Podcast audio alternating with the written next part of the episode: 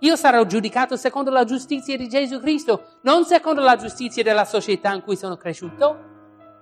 Che l'unico modo per essere salvati è ricevere il perdono da Dio attraverso ciò che Cristo ha fatto per pagare per i nostri peccati.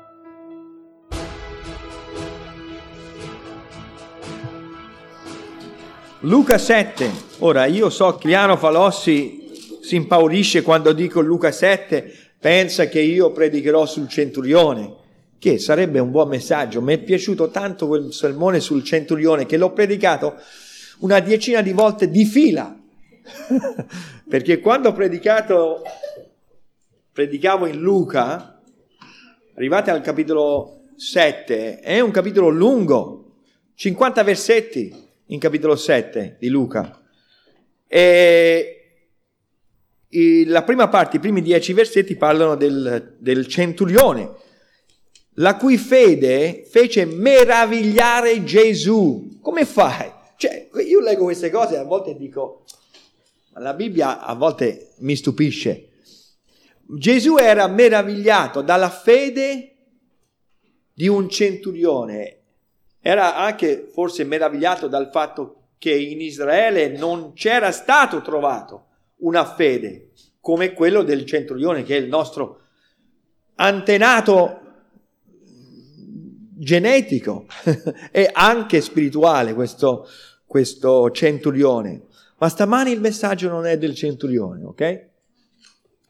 Eh, predicheremo la fine del capitolo il ministero del Signore Gesù Cristo, che in Luca lo, chiamiamo, trova, eh, lo troviamo chiamato figlio dell'uomo più volte eh, perché in Luca troviamo soprattutto l'aspetto dell'umanità di Gesù Cristo. Il versetto chiave, il versetto chiave di, del libro di Luca è trovato nel capitolo 19, versetto 10, dove dice perché il figlio dell'uomo è venuto a cercare e a salvare ciò che era perduto. Joey Taco mi ha mandato un, messa- un, un sms questa settimana, forse era su WhatsApp, eh, riguardo a questo versetto qui, riguardo al calvinismo, cioè all'ipercalvinismo dove qualcuno dice eh, che Gesù non è morto per i peccati di tutti, ma solo per gli eletti. Gli ipercalvinisti dicono questo. Questo versetto qui co- contraddice quella teoria, perché Gesù è venuto a cercare ciò che era perduto. Chi è perduto? Tutti siamo perduti, tutti eravamo perduti. I calvinisti infatti dicono che tutti eravamo perduti e Gesù è venuto a cercare e a salvare ciò che era perduto, quindi tutti noi. Questo è il tema di tutto il libro di Luca. Nella parte eh, che studieremo stamani, dal versetto 39 al 50, Gesù si trova in Galilea in questo periodo, cioè nella zona più o meno dove lui è nato, eh, no, non è nato, dove è cresciuto. Lui è nato in Betlemme, in Giudea, ma dove era cresciuto in Galilea prima di andare verso Gerusalemme e quindi sta viaggiando nelle città eh, della Galilea. La prima parte del capitolo vediamo eh, tre situazioni disperate, eh, appunto questo centurione che aveva un servo, questo centurione aveva dimostrato tanto amore nei confronti della nazione di Israele, donando a spese sue i fondi per costruire una sinagoga e quindi eh, e lui era molto mh, mm, eh, eh, in pensiero per il suo servo che è, stava morendo e manda, uh, sente parlare di Gesù, ripone la sua fiducia nella persona di Gesù e chiama per lui per far guarire il suo servo.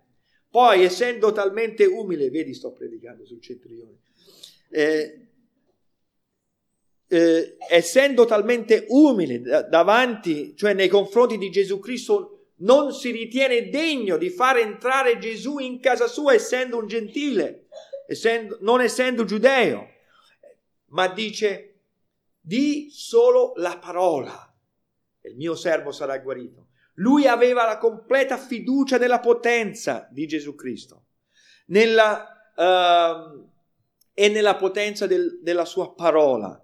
Lui voleva solamente la promessa da Gesù che sarebbe guarito e per lui bastava questo. E infatti fu proprio così. Ecco perché uh, si meravigliò Gesù della fede di questo uomo, perché lui non avesse mai neanche visto Gesù, neanche visto i miracoli, aveva solo sentito dire e per lui il discorso tutto tornava e lui aveva la fiducia che Gesù Cristo è, eh, fosse Dio infatti e che potesse guarire il suo servo. Questi sono i primi dieci versetti e accade proprio così.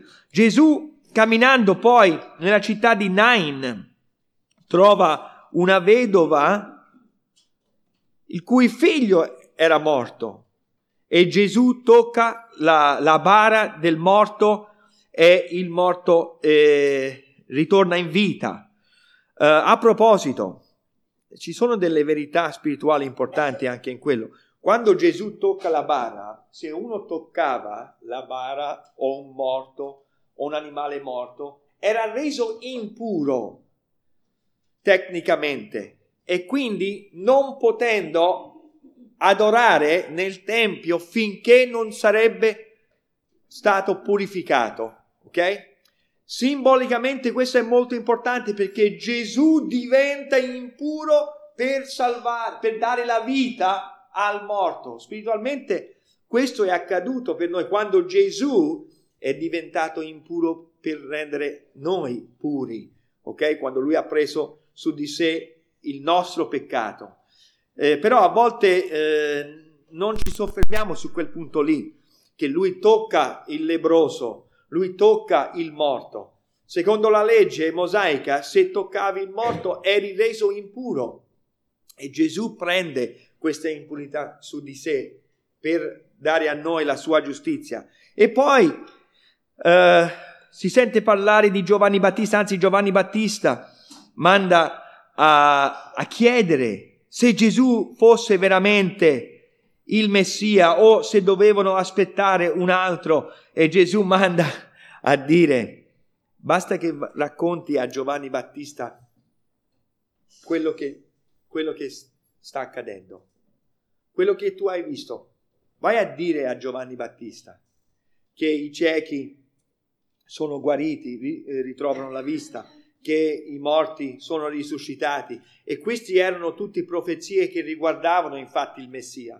Non disse, sì, vai a dire a Giovanni Battista che sì, io lo sono. No, disse, digli quello che hai visto, perché sono esattamente adempite le profezie riguardo al Messia. E questo messaggio, e poi Gesù mh, mm, uh, predica un messaggio, insomma, su Giovanni Battista. E arriviamo al versetto 39 e leggiamo questo brano perché in, eh, in questa con tutto questo movimento, tutti questi eventi, Gesù poi viene invitato a casa di un certo fariseo, un uomo estremamente religioso, di nome Simone, non da essere confuso con eh, Simone, Simon Pietro, ma questo è il fariseo Simone. Uh, versetto 36. Or uno dei farisei lo invitò a mangiare con lui ed egli entrato in casa del fariseo si mise a tavola. Ed ecco una donna della città che era una peccatrice, saputo che egli era a tavola in casa del fariseo, portò un vaso di alabastro pieno di olio profumato e stando ai suoi piedi di dietro piangendo cominciò a bagnarli di lacrime i piedi e ad asciugarli con i capelli del suo capo. E gli baciava i piedi e gli ungeva con olio profumato. Al vedere questo, il fariseo che lo aveva invitato disse fra sé, se costui fosse un profeta, saprebbe chi è, eh, chi e quale genere di persona è la donna che lo tocca, perché è una peccatrice. Ora ci fermiamo un attimino qui e poi continuiamo il racconto, ma il fatto che Gesù mangia con questo fariseo, vedete che nel capitolo 15, versetto 1, ve lo cito velocemente, dice, or tutti i pubblicani, cioè eh, gli esattori di tasse che erano disprezzati in Israele, e i peccatori, cioè persone non religiose che, non, che vivevano vite immorali o non secondo la legge mosaica, Or tutti i pubblicani e i peccatori si accostavano a lui per udirlo e i farisei, cioè uomini estremamente religiosi, e gli scribi mormoravano dicendo costui accoglie i peccatori e mangia con loro. Ma Gesù non mangia solo con peccatori, ma accoglie anche i peccatori. In questo caso qui mangia con un fariseo, un uomo estremamente religioso. Quindi Gesù accetta l'invito di tutti. Accetta l'invito dei peccatori e anche degli uomini religiosi perché tutti hanno bisogno di ravvedimento e tutti hanno bisogno di Gesù Cristo e lui accoglie e lui mangia a casa del fariseo anche loro avevano bisogno della salvezza se lo volevano riconoscere. Quando dice nel versetto 39, al vedere questo il fariseo che aveva invitato disse fra sé, lui sicuramente sarebbe, eh, era imbarazzato davanti alla gente, eh, ma Gesù lo legge nel pensiero perché nel versetto 40 vediamo che Gesù risponde ai pensieri che questo aveva nella sua testa. Versetto 16 dello stesso capitolo dice allora furono tutti presi da timore e glorificavano Dio dicendo un grande profeta è sorto fra noi. E Dio ha visitato il suo popolo. Quindi Gesù era considerato come minimo un grande profeta, ma questo fariseo non solo non riconosce Gesù Cristo come Dio, ma neanche come un grande profeta, perché dice se fosse un grande profeta saprebbe che tipo di donna è questa che lo tocca. E quindi ovviamente lui ha accolto Gesù in casa sua, ma non nel suo cuore. Versetto 40, Gesù leggendolo nel pensiero, perché lui sa quello che è dentro di noi. Gesù rispondendo gli disse, Simone, ho qualche cosa da dirti. Se Gesù ha qualcosa da dirti, ascolta attentamente, perché è una lezione molto importante, potrebbe significare la tua vita eterna. Simone, ho qualche cosa da dirti. E sicuramente Gesù ha qualche cosa da dirvi, dirci e da dirti stamattina. Versetto 41. E Gesù gli disse, un creditore aveva due debitori. L'uno gli doveva 500 denari e l'altro 50. E non avendo essi di che pagare, egli condonò il debito ad entrambi. Dimmi dunque, chi di loro lo amerà di più? E Simone rispondendo disse, suppongo sia colui al quale egli ha condonato di più. E Gesù gli disse, hai giudicato rettamente, hai giudicato giustamente. Letteralmente Gesù gli dice corretto, hai giudicato correttamente. Il titolo del messaggio stamani è Amare di più. Il fatto sta che Gesù mette il dito sul problema di questo fariseo. Come egli fa in Luca 18, in Luca 18, versetto 9, te lo leggo io, disse ancora questa parabola per certuni che erano persuasi di essere giusti e disprezzavano gli altri. Ecco, Gesù mette il dito sul problema di questo fariseo. Questo fariseo pensava di essere giusto e disprezzava gli altri. Questo era il problema del fariseo. Ma lui non pensava di avere un problema. E se tu non pensi di avere un problema, non puoi essere guarito. Questa donna ovviamente riconosceva il suo problema. E qui Gesù gli porta l'esempio di due debitori. Non solo un debitore, ma due debitori. Uno che aveva un grande debito, uno che aveva uno molto più piccolo. Sempre un debito importante però eh, 500 denari come 50 denari. denaro probabilmente, eh, cioè ci dicono i commentari che questo è, mh, mm, sarebbe stato la, eh, la paga di un giorno di un operaio, qualsiasi. Potremmo dire uno che va nei campi a lavorare o un manuale di un muratore o insomma un, un operaio spera di prendere in una giornata di lavoro 50 euro, 100 euro, non lo so. Quindi uno aveva uh, un debito di 50 denari e quell'altro 500. Quindi uno era il 10% dell'altro, quell'altro era 10 volte tanto.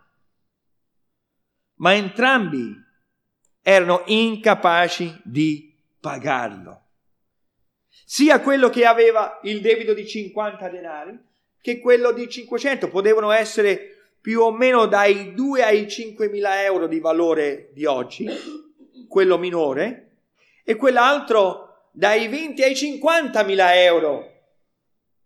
Ma se tu non hai un euro e hai un debito di, di 2000 euro, come fai a pagarlo? 2000 euro possono essere come 2 milioni di euro. È la stessa cosa se non hai da pagare.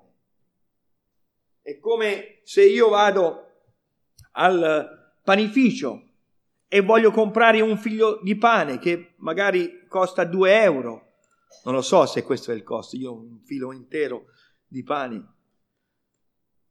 Ma uno di voi ha un centesimo in tasca, l'altro ha 10 centesimi in tasca. Non cambia niente. Il filo di pane non lo compri.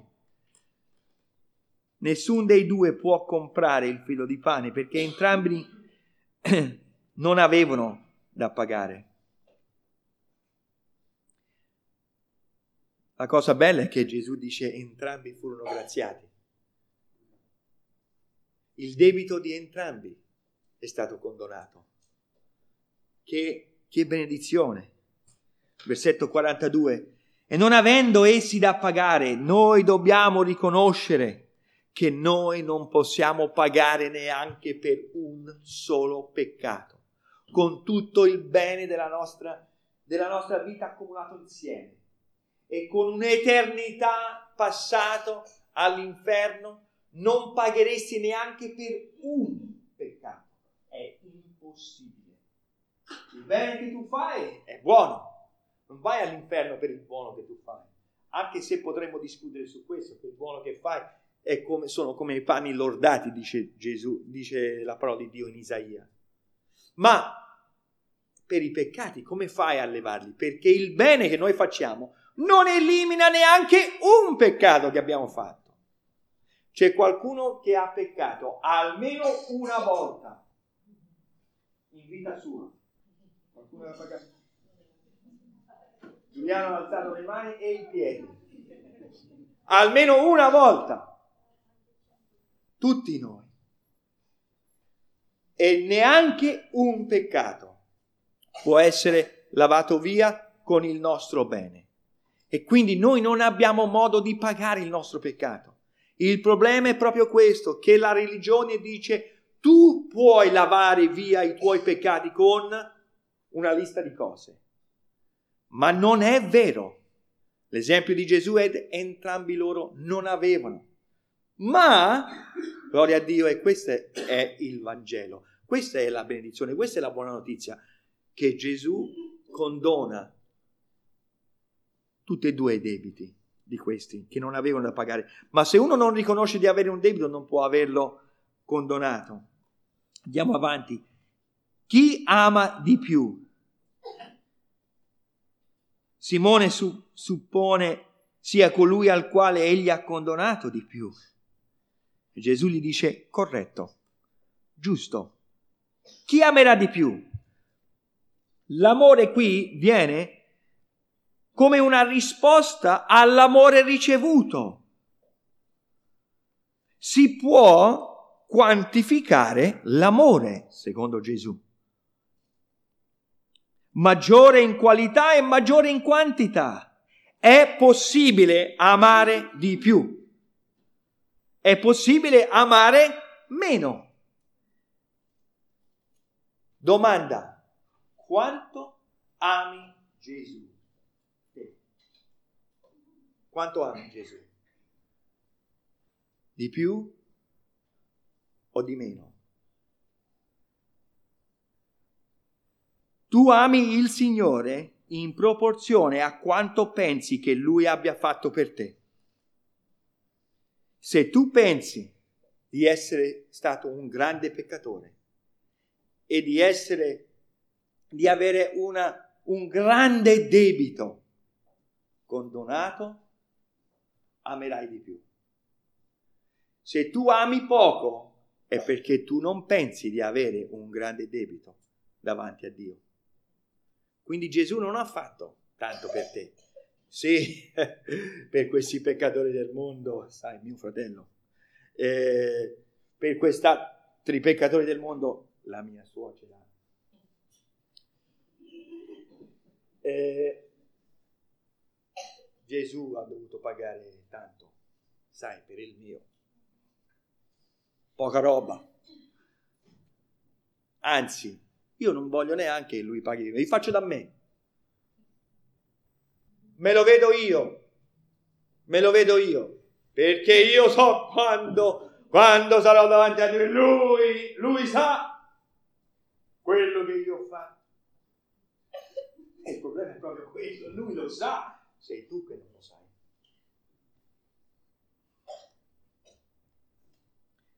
Noi amiamo il Signore in proporzione a quanto pensiamo che Lui abbia fatto per noi. E questo Simone logicamente aveva capito. Suppongo quello che è stato perdonato di più. Due valutazioni da, da considerare, due valutazioni da fare. Quanto è alto, è eccelso, è santo Dio e quanto è grave il tuo peccato. Queste sono le due cose da considerare. Se tu consideri quanto è alto Dio e quanto è grave il tuo peccato, da questo arriverà il tuo amore per Lui, tanto o meno. Pietro in Luca capitolo 5, due pagine a sinistra, Nel versetto 8, dopo il miracolo della moltiplicazione del, dei pesci, perché Pietro, perché Pietro non aveva creduto, non, non voleva obbedire, e poi Gesù miracolosamente moltiplicò dopo aver pescato tutta la notte non presero niente, ma Gesù disse getta la rete dall'altro lato e Pietro disse ma noi abbiamo faticato tutta la notte, poi dice vabbè ma perché l'hai detto lo farò. Poi presero talmente tanti pesci che affondava la barca. Vedendo questo, Simon Pietro si gettò ai piedi di Gesù dicendo, Signore, allontanati da me perché sono un uomo peccatore. Questo è l'Apostolo Pietro. Si getta ai ginocchi di Gesù e dice, allontanati da me, io sono un peccatore. Ma cosa aveva fatto Pietro in quel momento? aveva solo mancato di fiducia. Aveva ubbidito, ma non tanto, non di cuore, non in fede. Eppure lui disse, Signore, io sono un peccatore, allontanati da me, io non sono degno di stare nella tua presenza, riconosceva Pietro. Isaia capitolo 5, vers- eh, scusami, capitolo 6, versetto 5, quando Isaia, il grande profeta, va nel tempio e vede il Signore, lui dice guai a me, sono perduto. Il grande profeta Isaia, io sono perduto. Perché io sono un uomo delle labbra impure, eppure era un profeta. E abito in mezzo a un popolo delle labbra impure. I miei occhi hanno visto il Re, il Signore degli eserciti. Isaia riconosceva la santità di, Ge- di Dio, di Gesù. Lui vide Gesù infatti. E vide la grandezza del suo proprio peccato. Ora facciamo un paragono. Andiamo avanti, anzi, nella lettura, versetto 44. Hai giudicato giustamente, diceva Gesù, versetto 44, poi volgendosi verso la donna disse a Simone, vedi questa donna? Io sono entrato in casa tua e tu non mi hai dato dell'acqua per lavare i piedi. Lei invece mi ha bagnato i piedi con le lacrime e li ha asciugati con i capelli del suo capo.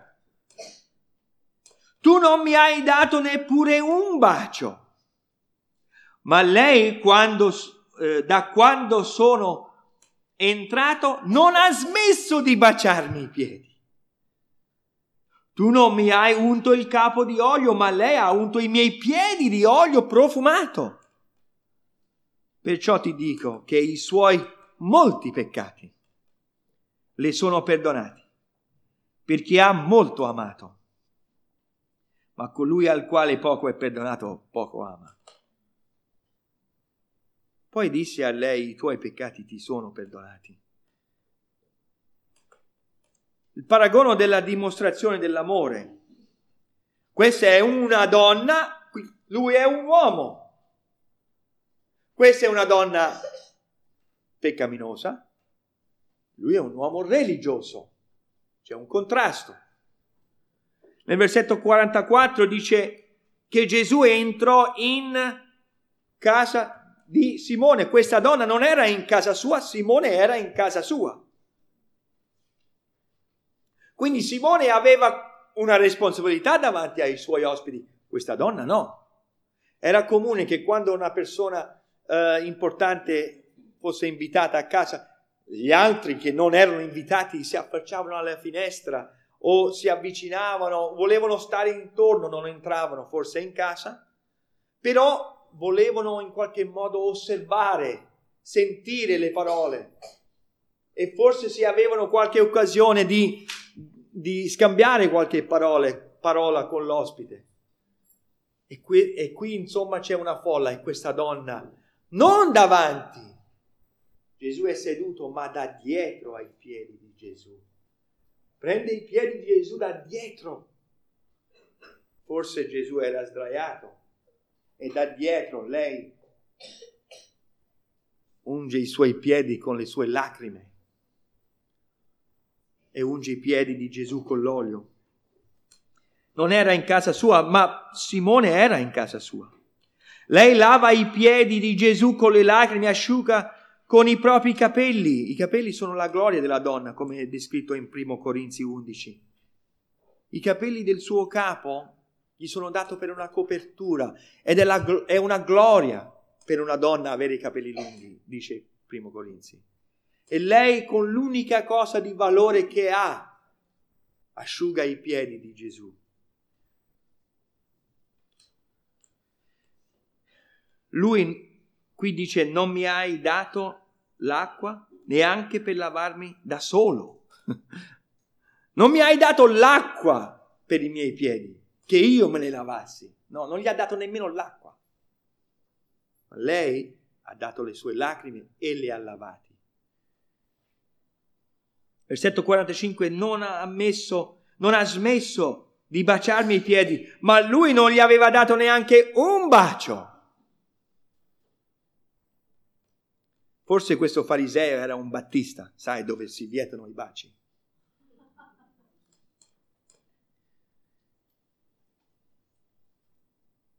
Lei ha unto i miei piedi con olio profumato. Tu non mi hai unto il capo di olio, di olio normale.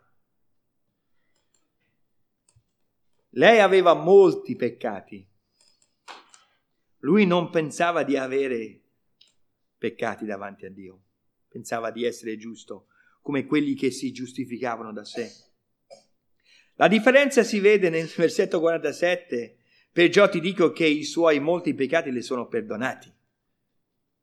Lei ce ne aveva molti, ma erano perdonati. Lui non pensava di averne molte, ce l'aveva. E non gli erano perdonati. Lei riconosceva chi fosse Gesù lui non riconosceva Gesù come Dio e neanche come profeta. Lui non riconosceva chi fosse in casa sua. Quindi l'invito a cena abbiamo letto, secondo luogo il paragono della dimostrazione d'amore e poi in terzo luogo chi può perdonare i peccati? Leggiamo nel versetto 47, perciò ti dico che i suoi molti peccati le sono perdonati perché ha molto amato, ma colui al quale poco è perdonato poco ama. Versetto 49, poi disse a lei, i tuoi peccati ti sono perdonati. Scusami, il versetto 49 è questo. Allora quelli che erano a tavola con lui cominciarono a dire fra loro, chi è costui che perdona anche i peccati? Allora, o Gesù è Dio e può perdonare i peccati, o ha bestemmiato uno dei due. Chi può perdonare peccati se non Dio? Allora, se Gesù è Dio, allora deve essere adorato. E noi dobbiamo avere perdono da Lui. Se Gesù non è Dio, non è neanche un grande profeta, è un bestemmiatore. Quindi non può essere io non credo che Gesù è Dio, ma che lui sia stato un uomo buono. Non è possibile. O era un bugiardo, bestemmiatore, infatti lui fu messo a morte per bestemmia, perché dichiarandosi di essere Dio. Ma lui è Dio! Lui è Dio. Quindi Gesù è Dio o è un grande bestemmiatore? Chi è per te? E, per, e fra questi qui che erano a tavola con lui, c'erano dei dubbi. Non lo so, mi sembra un grande profeta, ma non lo so se è Dio. Ma allora Gesù è Dio o non è? Qui dice nel versetto 49, chi può perdonare peccati? Solo Dio. La chiave per ricevere il perdono è la fede che hai nel Salvatore Gesù Cristo. Se tu riconosci Gesù Cristo come Dio e come l'unico Salvatore e riponi la tua fiducia in Lui, sarai salvato. Evidentemente lei riconosceva che Lui fosse in grado di perdonare perché Lui è Dio. Lei era grata perché riconosceva che Lui fosse Dio che lei avesse bisogno del perdono, lei riconosceva questo. E lei riconosceva che lui l'avrebbe perdonata. Queste tre cose sono necessarie per essere salvati, per essere perdonati. Devi riconoscere che lui è Dio e può perdonarti.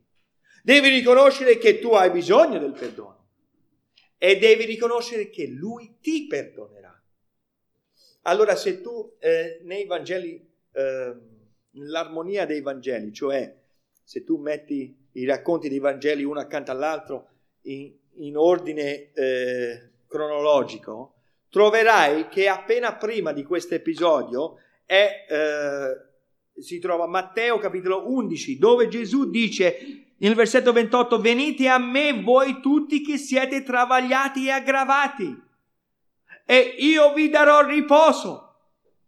Prendete su di voi il mio gioco e imparate da me, perché io sono mansueto ed umile di cuore e voi troverete riposo per le vostre anime. Sicuramente questa donna ha sentito l'appello di Gesù che diceva venite a me voi che siete travagliati e aggravati. Ovviamente questa donna aveva il peso dei suoi peccati su di sé e sentiva che Gesù la invitava a venire. Ecco perché lei è venuta. Lei riconosceva che Gesù fosse Dio, che lei avesse bisogno del perdono e che lui l'avrebbe perdonata perché lui l'ha chiamata a sé. Chi è in grado di perdonare i peccati? Solo Dio. Infatti in Salmo 130, versetto 4 dice, ma presso di te vi è perdono, affinché tu sia temuto questo è il Dio dell'Antico Testamento, scritto mille anni davanti Cristo. Il salmista dice, presso di te vi è perdono. Qualcuno dice, ma il Dio dell'Antico Testamento è cattivo, è severo. Salmo 130 dice presso di lui vi è perdono. Sì, lui vuole essere temuto, il timore di Dio è la dimostrazione della nostra fede in lui. Riconosciamo chi è. Salmo 86, versetto 5, poiché tu, oh Signore, sei buono e pronto a perdonare e usi grande benignità verso tutti quelli che ti invocano. Solo Dio può perdonare. Salmo 103, versetto 2. Benedici anima mia l'Eterno e non dimenticare alcuno dei suoi benefici. Egli perdona tutte le iniquità e guarisce tutte le tue infermità. Dio è pronto a perdonare. Isaia 1:18 Venite quindi e discutiamo assieme, dice l'Eterno. Anche se i vostri peccati fossero come scarlatto, diventeranno bianchi come neve. Anche se fossero rossi come porpora, diventeranno come lana. Venite, dice Dio. Isaia 55, 7, lasci l'empio la sua via e l'uomo iniquo i suoi pensieri e ritorni all'Eterno che avrà compassione di lui e al nostro Dio che perdona largamente. Dio dice, tu devi essere perdonato, io posso perdonarti, vieni perché io voglio perdonarti. E questa donna riconosceva.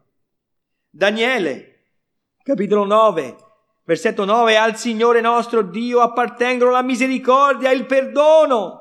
Daniele si trovava in mezzo al giudizio di Dio perché il suo popolo era in cattività eppure nella, nel castigo sotto la mano dell'Eterno lui riconosceva la misericordia, il perdono, perché ci siamo ribellati contro di lui. Michea capitolo 7 versetto 18.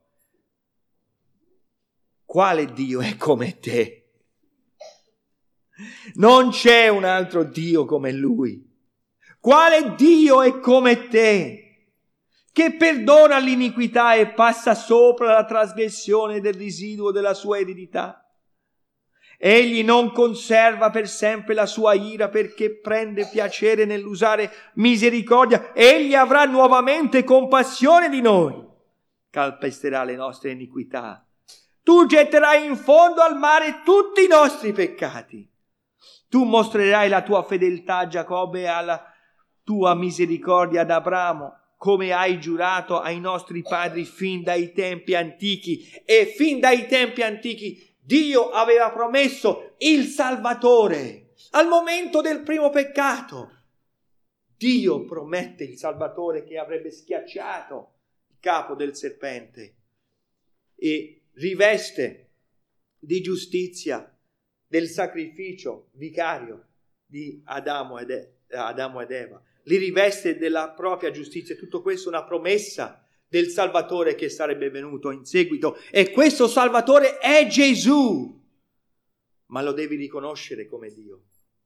Devi riconoscere il tuo peccato e devi riconoscere che Lui ti invita a venire a Lui. Qualche versetto dal Nuovo Testamento dice, ah beh, ma quello è l'Antico Testamento in cui abbiamo la redenzione, riferendosi a Gesù Cristo per mezzo del suo sangue, il perdono dei peccati secondo le ricchezze della sua grazia. Ogni parola in questo versetto è grandissimo. Il perdono, il sangue di Gesù Cristo, la redenzione, la ricchezza della sua grazia. La sua grazia è immensa ed è pronto lui a perdonare in base al suo sacrificio. Colossesi 1,14 dice quasi la stessa cosa, in cui abbiamo la redenzione per mezzo del suo sangue, il perdono dei peccati. Chi può perdonare i peccati? Solo Dio. E quindi nel versetto 49, allora quelli che erano a tavola con lui cominciarono a dire fra loro, chi è costui che perdona anche i peccati? Ma Gesù disse alla donna, la tua fede ti ha salvata, vai in pace. Allora la chiave per ottenere il perdono è stata la fede. La fede non un'emozione, non una sensazione, ma la fede è accettare la promessa di Gesù come verità. Quindi, numero 4 e ultimo punto, cosa significa amare molto? Cosa significa amare di più? Chi ama di più? Considerando solamente l'esempio di questa donna qui, ci sono delle grandi lezioni. Cosa significa amare molto? Le lezioni sull'amore. Cosa amiamo? Domanda, considera. Cosa ami?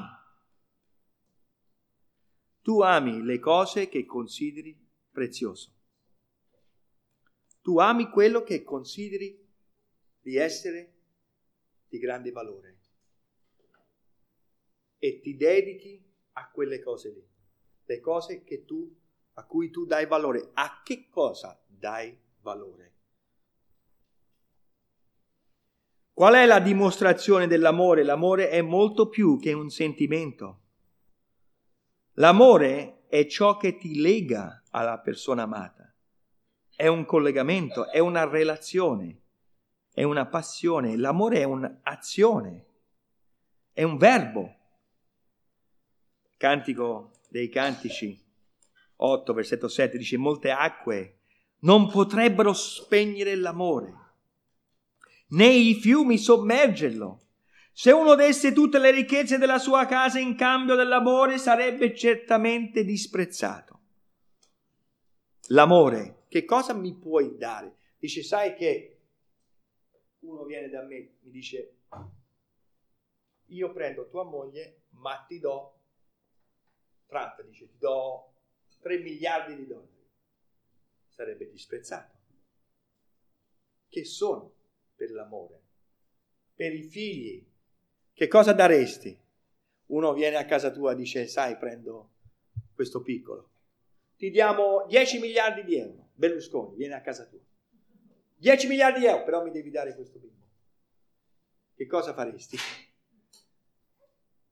Sarebbe disprezzato. Non c'è una quantità di denaro paragonata all'amore. L'amore è più è più grande di qualsiasi cosa che qualcun altro potesse offrire. L'amore, se uno desse tutte le ricchezze della sua casa in cambio dell'amore, sarebbe certamente disprezzato. Ora Gesù rimase convinto dell'amore di questa donna per come lei l'ha dimostrato. Lei ha bagnato con le lacrime, lei ha asciugato con i capelli, lei ha baciato in continuazione. Lezioni sull'amore e poi concludiamo. Innanzitutto, cercando e avvicinandoti a Gesù a tutti i costi. Questa donna non era stata invitata in casa di Simone, ma Gesù l'aveva invitato a sé. Lei era una donna con tanti peccati. L'ha detto Gesù, non io, non Simone. I suoi tanti peccati. E poteva starsene lontana da Gesù perché ne aveva troppi. Ma lei cerca Gesù. Si avvicina a Gesù a tutti i costi. Lei fu disposta ad entrare in una casa dove sarebbe stata disprezzata dagli altri pur di avvicinarsi a Gesù. Eppure c'è gente che non vuole avvicinarsi a Gesù con la scusa degli altri credenti. Eh, quelli sono tutti ipocriti. Non importa quello che gli altri pensano di te, avvicinati a Gesù a tutti i costi. Nota, se tu cerchi Gesù in questo posto, il fatto che noi tutti veniamo meno non ti fermerà dal servirlo. Questa donna era circondata da persone che la disprezzavano, eppure lei adorò Gesù. Cercando di avvicinarsi a Gesù a tutti i costi, numero uno. Numero due, desiderare di essere approvato da Gesù più di qualsiasi altra persona. Lei non pensava, ed è collegato al primo punto, ma lei non pensava a quello che gli altri pensavano di lei, ma a quello che Gesù pensava di lei. Il suo desiderio di essere perdonata gli ha dato la determinazione di venire a lui. Lei voleva essere perdonata, voleva essere purificata e questa la spinse ad avvicinarsi a lui. Piangendo, dimostra di avere un cuore contrito. Salmo 34, 18. L'Eterno è vicino a quelli che hanno il cuore rotto e salva quelli che hanno lo spirito affranto. Salmo 51, 17. I sacrifici di Dio sono lo spirito rotto. Che sacrificio puoi portare a Dio? Che sacrificio vuole Dio da te? Il cuore rotto. Questo è ciò che lui accetta. E, oh Dio, tu non disprezzi il cuore rotto e contrito Numero tre, adorando Gesù umilmente e con passione, nonostante gli ostacoli. Lei è questo che fa, che dimostra il suo grande amore. Ai piedi baciando perché lui è prezioso. Lei amava Gesù perché lui era prezioso a lei. Numero 4, donando a lui teneramente quel che hai. Lei non aveva tanto, ma aveva quel contenitore di olio e lo ha versato su di lui. Lei aveva lacrime, lei aveva i suoi capelli, basta. È quello che lei aveva. Adorava Gesù con quello che lei aveva, con se stessa. Rompere il sigillo del vaso, versando un dono di alto valore perché lui è degno teneramente asciugando con i suoi capelli l'unica cosa bella rimasta in quella donna forse.